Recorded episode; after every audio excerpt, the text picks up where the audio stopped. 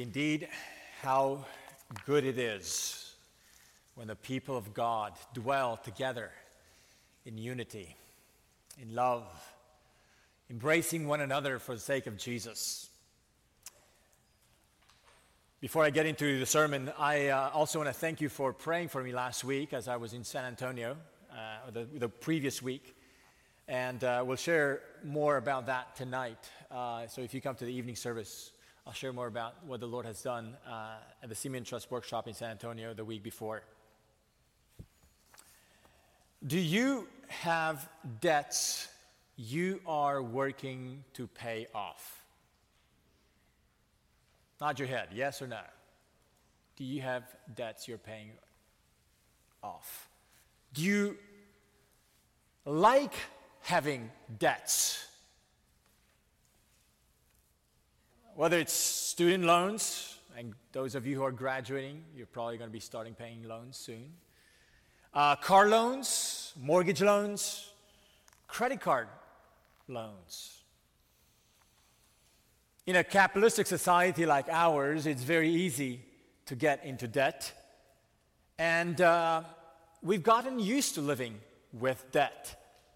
And most people don't mind living with some level of debt, as long as it's the kind of debt you feel like you can easily pay. But we all long for the time when we will be debt free. So, part of the paying of the debts is so that we will get to a time when we will be debt free. Well, friends, being debt free is a goal to aspire to. It is a worthy goal in life. And yet, there is one exception. There is a debt that the Bible encourages us to keep having.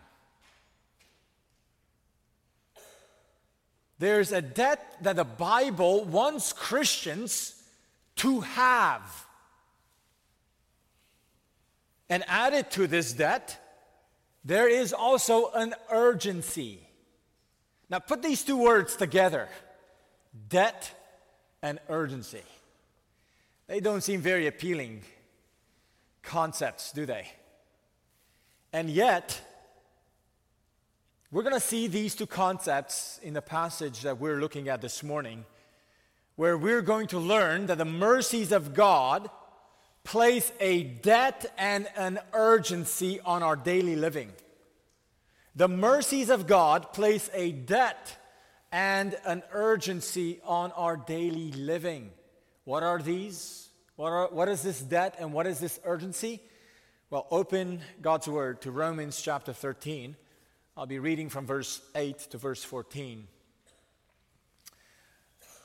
And just for the record, it may be that I will do something very, very, very, very unusual today.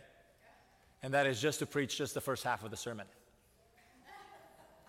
But I'm going to give you the whole outline, and we will see how this will go.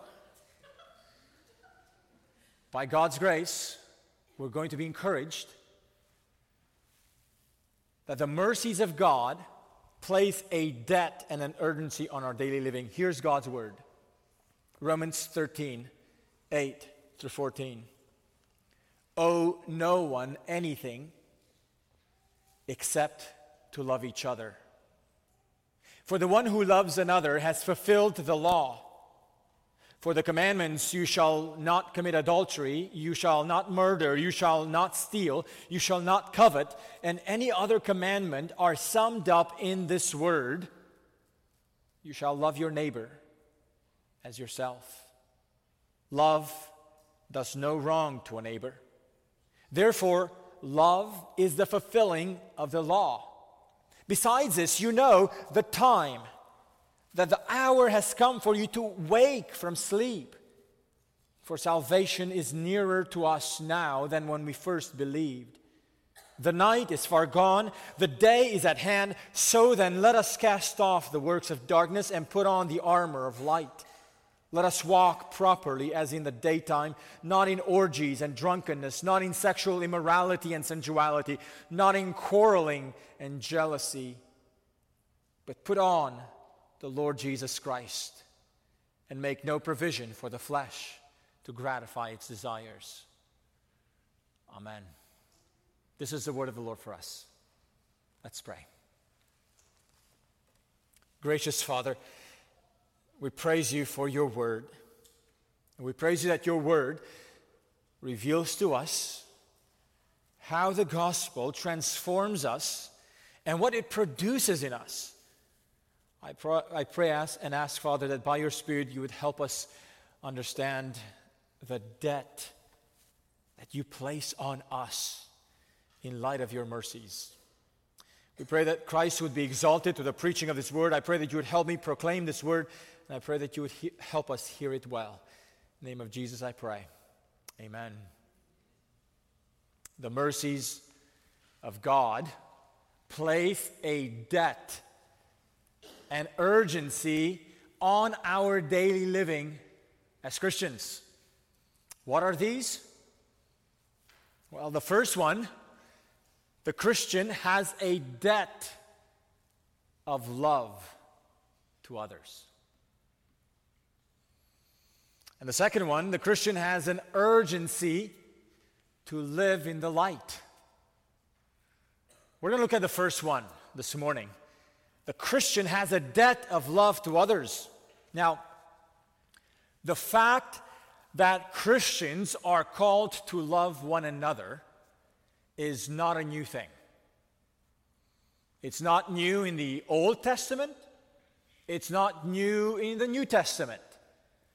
We see it from the early books of the law, uh, from God's law, the Decalogue, that God has commanded his people uh, to love one another and to love their neighbor as themselves. We see that as early as the book of Leviticus the distinct characteristic of those who bear God's name is love for one another. Now, Paul has already, already addressed the need of loving others in, in the book of Romans. We've seen it even in, in the beginning of chapter 12, in verse 9. Uh, the challenge Paul gave in Romans 12 9 is that our love should be sincere, without masks, uh, should be genuine. In other words, don't just play the game of showing love on the outside. Let it come from within. Let it be sincere. Let it be genuine. And now in chapter 13, Paul comes back to the theme of love. He actually never left it from chapter 12. He just continued to show various facets of how that love shows up. It shows up in the familial affections that we are to have towards one another in the body of Christ. It shows up in the honoring way in which we relate to governing authorities who, who are placed by God over us. And now, after that, Paul comes back to the, the command of love. But here, Paul's argument about love makes a sweeping point, a forceful point, a point perhaps that, that catches us by surprise.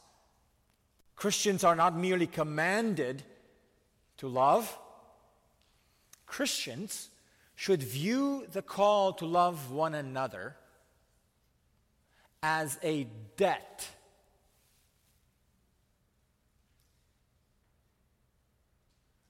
And when I stumbled over the language of this verse, verse 8 owe no one anything except to love each other. I was struggling in my heart with the fact that this is supposed to be a, a, an encouragement. And what in the world is debt? How in the world is the picture of debt an encouragement to love others? Why would that be a, a motivation to love others?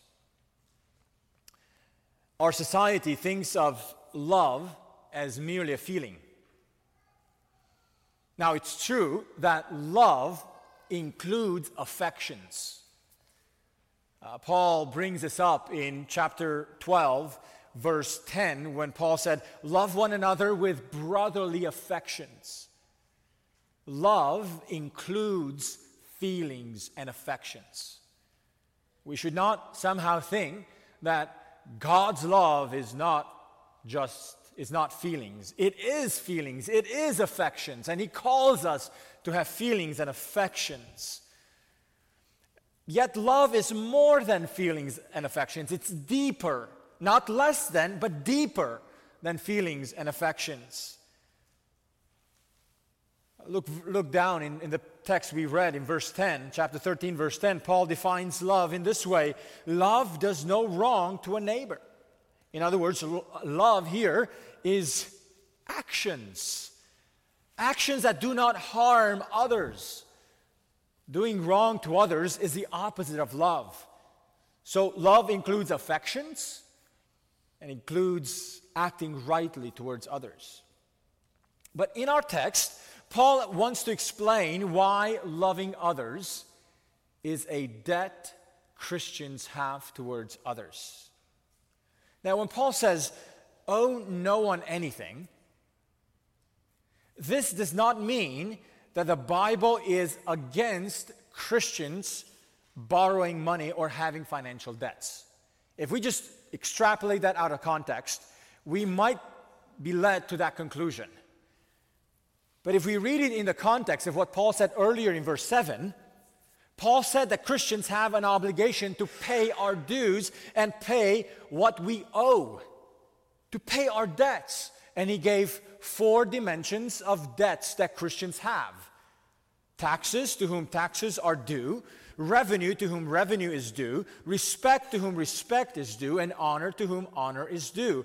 All of those areas, four examples of debt, are introduced in verse 7 with the verb to owe, the, the verb of debt. So after that, after Paul said, Pay your debts to whom you have debts to pay, in verse 8 he says, Owe no one anything except love. Is Paul contradicting himself between verse 7 and verse 8? No, he's not. But what he is saying is the following all the debts we have in verse, four, in verse 7, whether it's taxes or just revenue to pay, or honor or respect, we pay them all with a view of getting to that time when we are going to be debt free. Whether we enjoy having debt or not, whether we find it useful or not, we long for the day when we will be debt free. That's why we pay the debt. That's verse 7. But in verse 8, he's saying, There is a debt that you should never get rid of.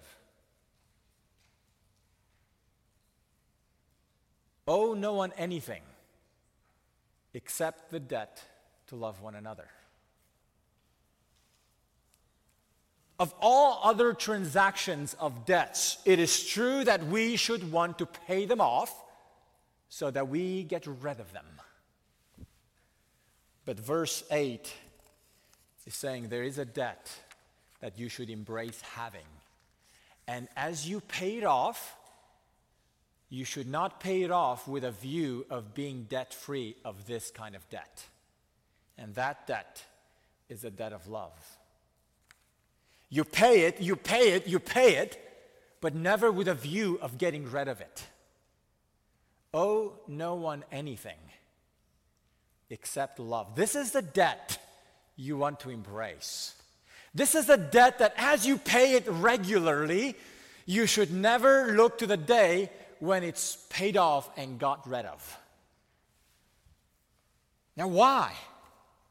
Why should Christians view love as a debt that we should embrace having, never waiting for the day that we no longer have to pay it off. Two reasons. The first one comes from the context, the second is in our text. From the context, remember how this section of Romans 12 started. Verse 1 in Romans 12 I appeal to you, therefore, brothers, by the mercies of God. And Paul begins in Romans 12 the section of applications of how the gospel that he has been preaching and proclaiming clarifying in the first 11 chapters of this book, how this gospel begins to be applied. There's going to be commands in the section, a long list of commands. And one of the commands, one of the, one of the applications is this command of love. Why should Christians view love as a debt we should not try to get rid of? It's in light of the mercies of God.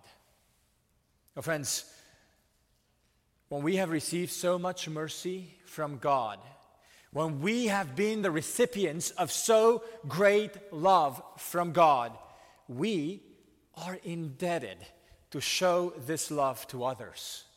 It is not a, a, debt that we should pay back reluctantly, but willingly. And it is not a love that we should pay back with a view of paying it off and getting rid of. If God loved us that way, if God loved us with a term limit, just paying out a certain amount of it, and then feeling like, hey, I've, I've paid my dues, what would happen to you and me? God's love is eternal.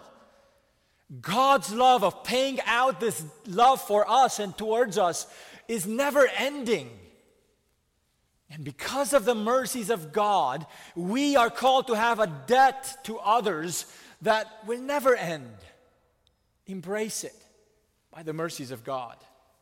You might say, Pastor, you don't know how awful that person is to me. True, I don't know how difficult some people are in your life to love them. I know some people in my life who are difficult to love. I can tell you about those. I don't remember, I don't know the people who are difficult in your life. But here's what I do know. Do you remember how awful you and I have been before God before we were saved? We were his enemies. We consistently acted against him. We consistently took away His glory and sought to glorify ourselves instead of Him. We took the spotlight from Him and put it on us consistently. And yet, God, while we were still sinners, loved us and gave His Son for us. So 1 John 4:11 says, "Beloved, if God so loved us, we also ought to love one another. Our debt to love others is rooted in the fact that we have experienced the love of God when we did not deserve it either. And we experience the love of God towards us in an eternal way, never ending way. And therefore, we are called to have this debt of love. Is there someone in your life from whom you are currently withholding your love? Thinking, I've made enough payments on that one. I've made enough payments on that note. I think I'm done. Paul would say, Owe no one anything except to love one another. Love for others is a debt Christians have because of the mercies of God shown to us in Jesus. This is the first reason that comes from the context.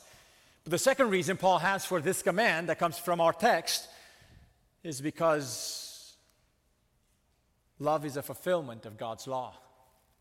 Love is a debt we have because love is a fulfillment of God's law. Twice in our passage, Paul brings up that love is a fulfillment of the law. Do you see it in verse 8 and then in verse 10? Owe no one anything except to love each other. For the one who loves another has fulfilled the law. And then verse 10 love does no wrong to a neighbor, therefore, love is the fulfilling of the law. And between these two verses, between verse 8 and verse 10, Paul gives us some examples of commandments that are a fulfillment of the law. Look at verse 9. For the commandments, you shall not commit adultery, you shall not murder, you shall not steal, you shall not covet, and any other commandment are summed up in this word you shall love your neighbor as yourself. Now, these commands come, if you know the, the Ten Commandments, come from the second half of the Ten Commandments, the second half of what God has decreed for his people. Uh, the commandments that regulated how God's people should relate to one another. But Paul says that these commandments, when we do them, or the doing of them, is an actual living out of the command to love your neighbor as yourself. So, reversely, when people commit adultery, they don't love one another, even if they do it in the, in the name of, a, of love. When they kill or steal or covet, they are not loving others as themselves. They are using others wrongly they are exploiting others, they are hurting others. Paul exclaims that actually the heartbeat behind every commandment of God, particularly those that are regulating how we should relate to one another, the heartbeat behind every other commandment that God has given to his people is actually the commandment to love your neighbor as yourself. Do you want to see what true love looks like? Turn to God's commandments, to how God commands us to treat each other. God's commandments for how we treat each other are all meant to guard our love for one another. God's commands define what loving one another means. God's commandments restrain us from acting destructively towards each other. Sexual immorality is destructive behavior towards others, even, even if we do it thinking that it's love that motivates us. That's the opposite of what loving your neighbor as yourself would do. Abusive behavior is destructive towards others. Oppor- opportunistic behavior is destructive towards others. Jealous thoughts are destructive towards others because we put our desires above others. So Paul says that when we love others, when we love others, we actually fulfill the commandments that God has given us to treat each other lovingly.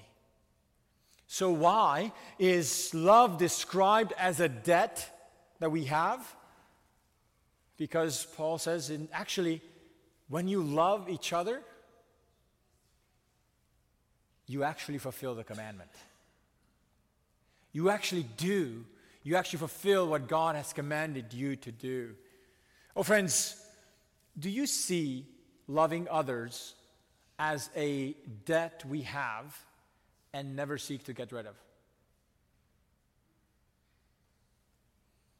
Pay off this debt without trying to get rid of it. Don't ignore the payment. Don't ignore showing it, but you do it and you do it, embracing the reality that Scripture wants you to have this debt. The words of the hymn, A Debtor to Grace Alone, captures this picture that when we understand the grace of God, what He has done in us, we come to embrace the reality that we are debtors for the rest of our lives, owing our life, owing our everything to God and His grace in us. Don't seek to get rid of this debt. Don't seek to have term limits on it. Friends, thinking of loving others as a never ending debt is not merely a fuzzy feeling. Let God's command define that love of others. Let's go, let God's commands define and guard that love for the other. Friends, this is what Christian love is it's a debt.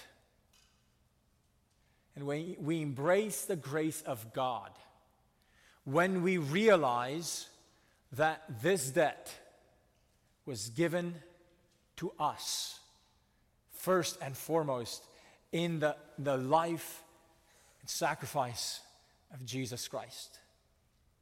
Because he gave his life for us, we are called to give our lives for others. We are called to love others with the same love that he loved us. But the Christian is not only called to have a love for others as a debt, the Christian is also called to have an urgency to live in the light. Verse 11, Paul gives us a, another reason for living in this way, for living with this debt, with this picture of debt, living with it in an urgent fashion. Paul says in verse 11, Besides this, you know the time, that the hour has come for you to wake from sleep. Paul is calling us to wake up. Wake up from what? The sleep he's calling us to wake from is not physical sleep. Though who knows, for some people, Sunday morning service might be a time to be awakened from some sleep. It happened to Paul when he was preaching. When Eutychus has fallen asleep while he was preaching, it can happen to any of us. But that's not the sleep Paul is referring to here. There's more to be said about what is asleep, what is, what is being called out here. But let me say just one aspect of what is being, what we're called to wake from. It's a picture that we can live this life according to the values of this age when we have experienced the power of the age to come. That's a sleep that we are being awakened from, thinking that we can live according to the values of this age when we have tasted and experienced the power of the age to come. Let me tell you why this is so. If we keep reading in verse 11 and 12, we'll find out more about what, he mean, what Paul means about the command to wake up from sleep. Paul says in verse 11 and 12, For salvation is nearer to us than when we first believed. The night is far gone, the day is at hand. What is the night that Paul is referring to? And what is the day he's referring to? The ending of verse 11 is a big clue to what this imagery of night and day are referring to.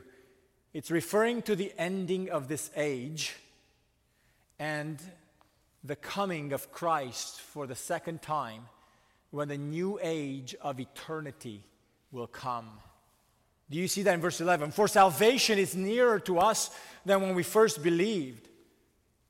Now, here's a clarification. In the New Testament, the Bible speaks of salvation not only in the past tense, in the sense of being converted, having believed, but it also speaks in the present tense you are being saved. That's sanctification, being conformed to the image of Jesus. But it's also speaking in the future tense you will be saved. That happens at the second coming of Christ when God will consummate all the promises of his salvation. In verse 11, Paul is differentiating between the past experience of salvation when we have believed, conversion, and the future experience of salvation when Christ will come again and the future age of eternity will be consummated. And then, after describing that, the salvation is nearer to us now than when we first believed. In other words, the second coming of Christ is nearer to us than we first, when we first got converted. After that, Paul says, The night is far gone, the day is at hand. This shows us that the imagery of night and day here is referring to two ages. The current age is the age of the night, The age to come, the eternal age, is described as the age of the day. Life in this age, living life in this age, is characterized by darkness. That's why when people live according to this age, it produces works of darkness because they are living in the night.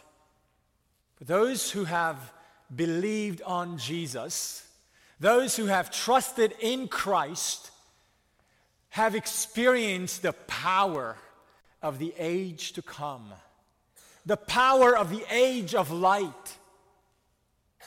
They are now called to live according to the values of the age to come. And the first value that Paul puts before us in this text is the value of loving one another. As a matter of fact, verse 11 is a further reason why we should view the call to love one another as an ongoing debt that we never get rid of. Why? Not only because of the mercies of God, not only because it is a fulfillment of the law, but besides this, you know the time has come. We are nearer to the dawn of day. We are to live according to the values of the age of light, even though we still live in the age of darkness. Oh, friends, the Christian life is a life lived differently because we have come to experience the power of the age of light. And in this message, I'm just going to stop here because part of what we are called in this text is to awaken us from the sleep of thinking we're just living like everybody else. We're not. Sleepiness in this passage is living life as if we are continuing to be in the age of darkness. We're actually called to awaken from the, from the darkness of the night. For some of us, that may mean that we are still, who are still in, in, in our sins and in the bondage of our sin, it may be the, the awakening of salvation. To put on Jesus, as the last verse will tell us, to put on Jesus in a saving way. For others of us, who are, have experienced the salvation of God, we're called to be loving towards one another, to recognize that the life of the Christian is a life of having a debt that we could never pay off. Pay, we must, but never pay off. Because we're indebted to this love for all eternity. Why? Because this is the value of the age to come. This is the value of the, of the, of the age of the light. It is amazing that in the letter of First John, the, the Apostle John will combine the call, the living out in the light with loving one another. We live in the light when we love one another. Well, friends, I wonder if you are realizing this debt as a Christian that we have. And I wonder how you are living it out in your daily relationships, in your family relationships, in your workplace, eh, with, with your fellow brothers and, and sisters, Christians in this church community, with your neighbors in your neighboring uh, places. I pray that God would help us live out the mercies of God, recognizing that we have an ongoing debt to pay. And God is calling us to awaken from sleep and to live out the value of the age to come, even while we still live in this dark world. Let's pray.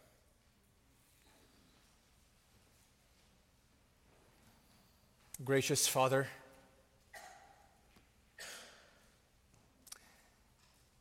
Would you rekindle in our hearts? Would you deepen in our hearts a desire to show love for one another?